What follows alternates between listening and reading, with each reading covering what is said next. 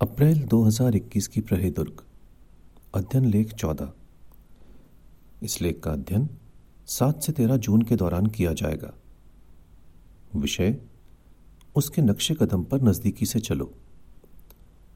ये लेख पहला पत्रस दो के इक्कीस पर आधारित है, जहाँ लिखा है, मसीह ने तुम्हारी खातिर दुख उठाया और वो तुम्हारे लिए एक आदर्श छोड़ गया, ताकि तुम उसके नक्शे कदम पर नजदीकी से चलो।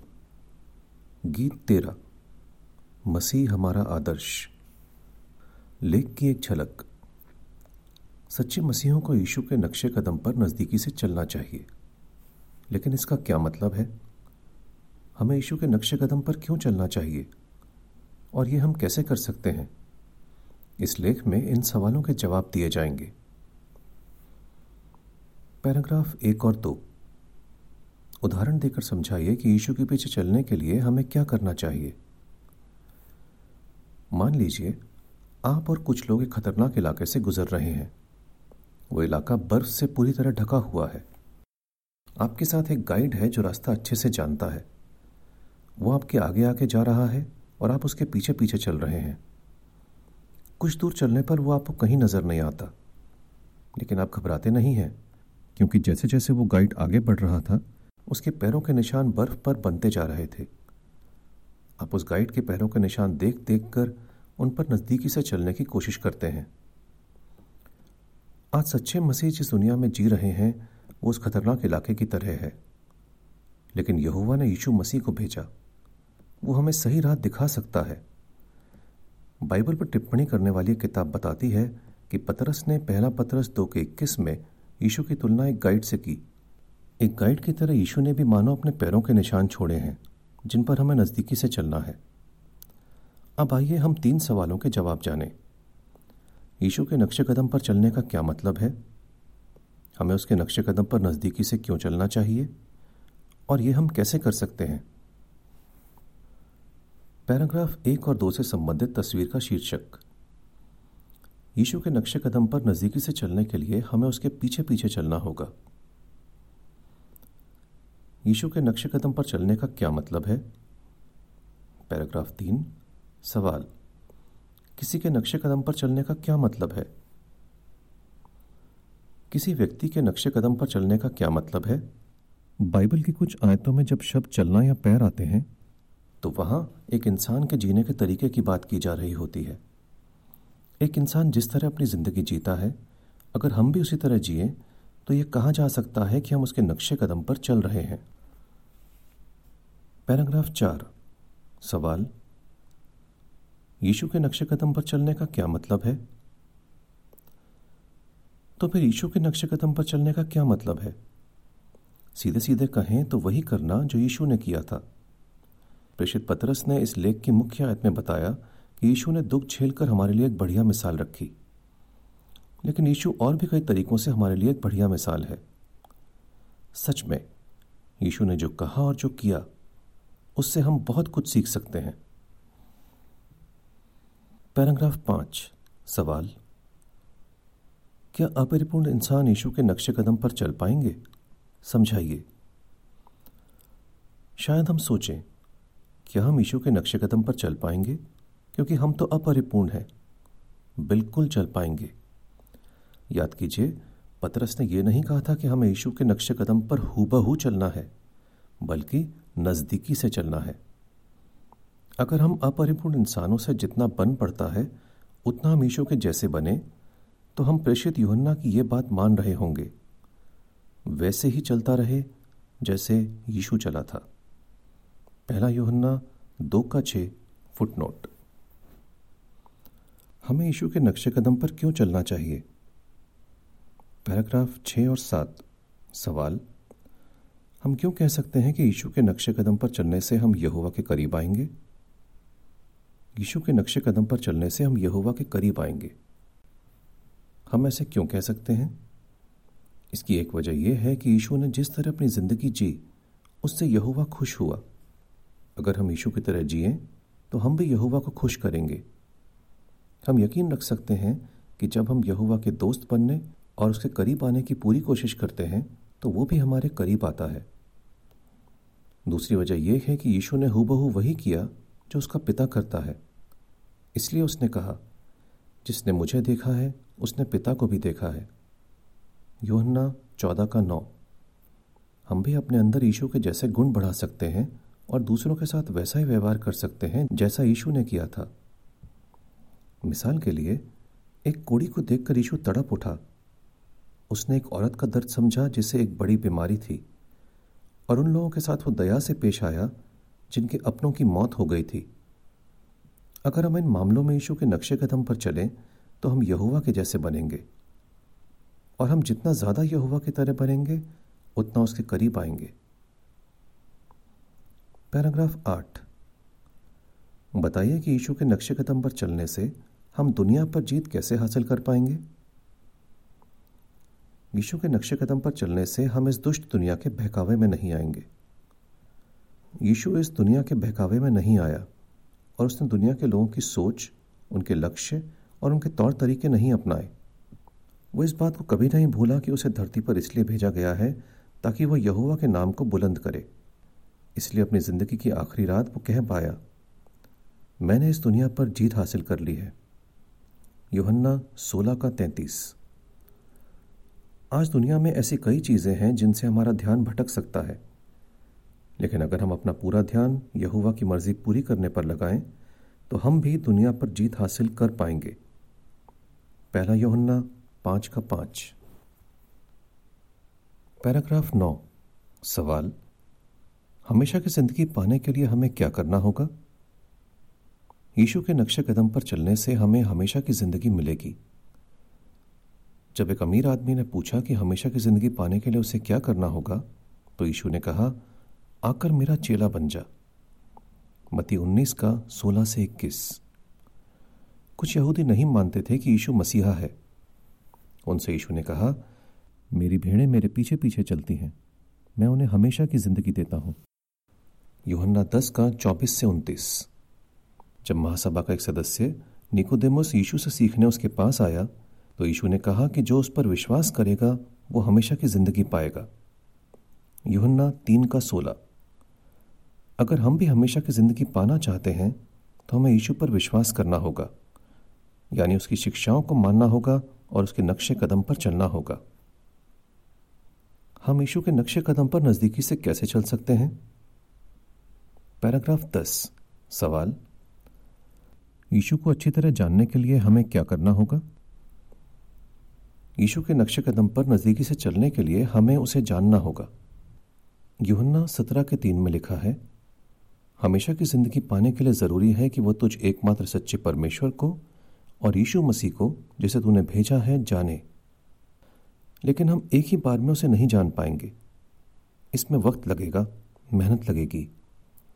हम जितना ज़्यादा ये जानने की कोशिश करेंगे कि यीशु में कौन से गुण हैं, वो क्या सोचता है और उसके उसूल क्या हैं उतना हम उसे अच्छी तरह समझ पाएँगे।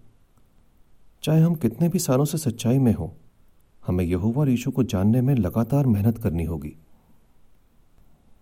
पैराग्राफ ग्यारह, सवाल, खुशखबरी की चार किताबों में क्या बताया गया है? यीशु को अच्छी तरह जानने के लिए यहुवा ने बाइबल में खुशखबरी की चार किताबें लिखवाई हैं।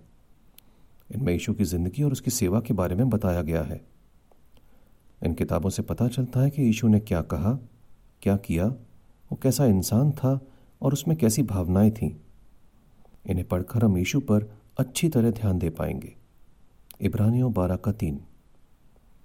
हम जितना ज़्यादा इन किताबों का अध्ययन करेंगे, उतना ज़्यादा यीशु को अच्छी तरह जान पाएँगे।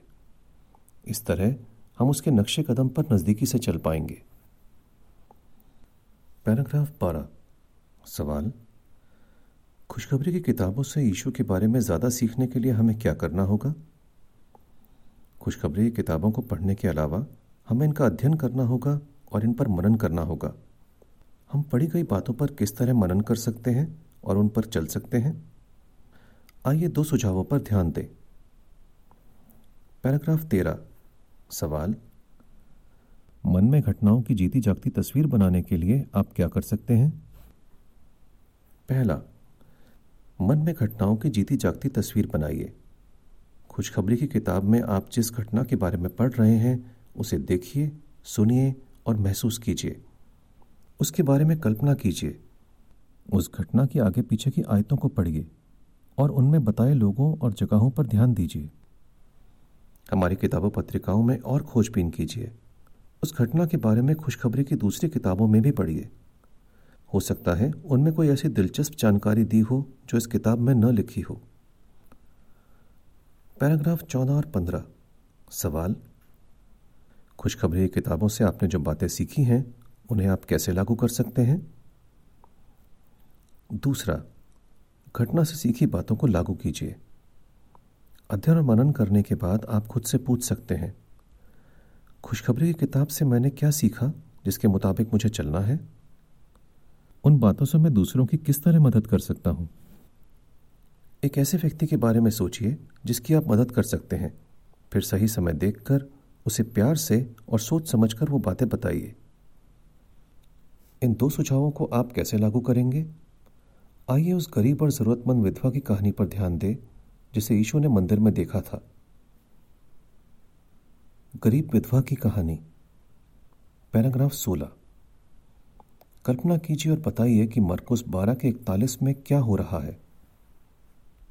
मन में घटनाओं की जीती जागती तस्वीर बनाइए। मरकुस बारह के इकतालीस में लिखा है। फिर यीशु दान पात्रों के सामने बैठ गया और देखने लगा कि लोगों की भीड़ कैसे दान पात्रों में पैसे डाल रही है। वहाँ बहुत से अमीर लोग ढेरों सिक्के डाल रहे थे। कल्पना कीजिए कि क्या हो रहा है। ईसवी सन तैतीस, निशान ग्यारह का दिन है। कुछ ही दिनों में यीशु की मौत होने वाली है। वो पूरे दिन मंदिर में प्रचार करता है। धर्मगुरु आकर उसके अधिकार पर सवाल खड़ा करते हैं। फिर कुछ और लोग आकर उसे फंसाने के लिए उससे सवाल करते हैं। इसके बाद यीशु औरतों के आँगन में जाता है, जहाँ दान पात्र रखे गए हैं। वो वहाँ बैठ जाता है और लोगों को दान डालते हुए देखता है। वो ध्यान देता है कि अमीर लोग खूब सारे सिक्के डाल रहे हैं। शायद वो पास ही बैठा है। क्योंकि उसे सिक्कों की खनखनाहट सुनाई दे रही है। पैराग्राफ सत्रह। उस गरीब विधवा के बारे में कुछ बताइए, जिसका ज़िक्र मरकुस बारह के बयालीस में किया गया है। मरकुस बारह के बयालीस में लिखा है, फिर एक गरीब विधवा आई और उसने दो पैसे डाले, जिनकी कीमत ना के बराबर थी। कुछ समय बाद मंदिर में गरीब और जरूरतमंद विधवा आती है। उसकी ज़िंदगी दुखों से भरी है। ज़रूरत की चीज़ें खरीदने के लिए भी उसके पास पैसे नहीं है। यीशु की नज़र उस पर पड़ती है। वह आकर दान पात्र में चुपचाप दो सिक्के डालती है। उन सिक्कों की कोई आवाज़ नहीं आती। लेकिन यीशु जानता है कि उसने कितने पैसे डाले हैं। उसने दो लेपटा डाले, जिनका मोल उस जमाने में बहुत कम था। इतना कम कि उससे खाने के लिए एक सस्ती चिड़िया भी नहीं खरीदी जा सकती थी। पैराग्राफ अट्ठारह। सवाल, मरकुस बारह के तैतालीस और चवालीस में यीशु ने गरीब विधवा के दान के बारे में क्या कहा? मरकुस बारह के तैतालीस और चवालीस में लिखा है, तब यीशु ने अपने चेलों को पास बुलाया और कहा, मैं तुमसे सच कहता हूँ, यहाँ जितने लोग दान पात्रों में पैसे डाल रहे हैं, उनमें से इस गरीब विधवा ने सबसे ज़्यादा डाला है, क्योंकि वो सब अपनी बहुतायत में से डाल रहे हैं, मगर इसने अपनी तंगी में से डाला है। अपने गुजारे के लिए जो कुछ उसके पास था, उसने सब दे दिया। यीशु उस गरीब विधवा के दान से बहुत खुश हो जाता है। वो अपने चेलों को बुलाता है और कहता है, इस गरीब विधवा ने सबसे ज़्यादा डाला है, क्योंकि वो सब, खासकर अमीर लोग, अपनी बहुतायत में से डाल रहे हैं, मगर इसने अपनी तंगी में से डाला है। अपने गुजारे के लिए जो कुछ उसके पास था, उसने सब दे दिया। ये दान करके उस गरीब विधवा ने दिखाया कि उसे यहुआ पर भरोसा है। उसे यकीन था कि वो उसका ख्याल रखेगा। पैराग्राफ 19 सवाल, गरीब विधवा से कौन सी ज़रूरी सीख मिलती है? घटना से सीखी बातों को लागू कीजिए। आप खुद से पूछ सकते हैं, यीशु ने गरीब विधवा के बारे में जो कहा, उससे मैंने क्या सीखा? जरा उस विधवा के बारे में सोचिए। वो भी दूसरों की तरह ज़्यादा दान डालना चाहती होगी, लेकिन वो अपने हालात से मजबूर थी। फिर भी वो जितना दे सकती थी, उसने दिया और यीशु जानता था कि यहोवा उससे खुश है। इससे एक ज़रूरी सीख मिलती है। अगर कोई अपने हालात के मुताबिक यहोवा की सेवा में जितना कर सकता है, उतना पूरे दिल से करे तो यहोवा खुश होता है। प्रचार और सभाओं के मामले में भी वो जितना कर सकता है, अगर उतना करता है तो यहोवा को खुशी होती है। पैराग्राफ 20 सवाल गरीब विधवा से आपने जो बातें सीखी, उनसे आप दूसरों की कैसे मदद कर सकते हैं? एक उदाहरण दीजिए। गरीब विधवा से आपने जो बातें सीखी हैं, उनसे आप दूसरों की कैसे मदद कर सकते हैं? अपनी मंडली के भाई बहनों के बारे में सोचिए। हो सकता है आप किसी बुज़ुर्ग बहन को जानते हो, जिसकी सेहत अब ठीक नहीं रहती, और वो प्रचार में उतना नहीं कर पाती जितना पहले करती थी। इस वजह से उसे लगता है कि यहुवा उसकी सेवा से खुश नहीं है। या आप किसी ऐसे भाई को जानते हो जो काफ़ी समय से बीमार है और लगातार सभाओं में नहीं जा पाता? और इसलिए वो कभी कभी निराश हो जाता है। आप ऐसे भाई बहनों की मदद कैसे कर सकते हैं? आप अपनी बातों से उनकी हिम्मत बंधा सकते हैं। गरीब विधवा से आपने जो बातें सीखी हैं, उनके बारे में बताकर आप उनका हौसला बढ़ा सकते हैं। आप उन्हें यकीन दिला सकते हैं कि वो यहुवा की सेवा में जो कुछ कर रहे हैं, उससे यहुवा खुश है। जब आप उनकी सेवा के लिए उनकी तारीफ़ करते हैं तो आप यीशु के नक्शे कदम पर नजदीकी से चलते हैं। पैराग्राफ 19 और 20 से संबंधित तस्वीर के बारे में। यीशु ने गरीब विधवा के बारे में जो कहा, उस पर एक बहन मनन कर रही है। फिर वो एक बुज़ुर्ग बहन को बताती है कि वो यहुवा की सेवा में जो कुछ कर रही है, उससे यहुवा खुश है। चित्र शीर्षक दूसरे यहुआ की सेवा में जो भी मेहनत करते हैं, उसकी तारीफ़ कीजिए। ठीक जैसे यीशु ने की थी। पैराग्राफ 21 सवाल, इस लेख से आपने क्या सीखा? यह कितनी खुशी की बात है कि खुशखबरी की चार किताबों में यीशु की ज़िंदगी के बारे में इतनी सारी जानकारी दी गई है। इन किताबों को पढ़कर हम यीशु की तरह बन सकते हैं, उसके नक्शे कदम पर नजदीकी से चल सकते हैं। हम चाहे तो निजी अध्ययन में या पारिवारिक उपासना के दौरान इन किताबों का अच्छी तरह अध्ययन कर सकते हैं। लेकिन अगर हम यीशु से ज़्यादा से ज़्यादा सीखना चाहते हैं तो हमें मन में घटनाओं की जीती जागती तस्वीर बनानी होगी और जो बातें हमने सीखी हैं, उन्हें लागू करना होगा। अब तक हमने देखा कि यीशु ने जो किया, उससे हम क्या सीख सकते हैं।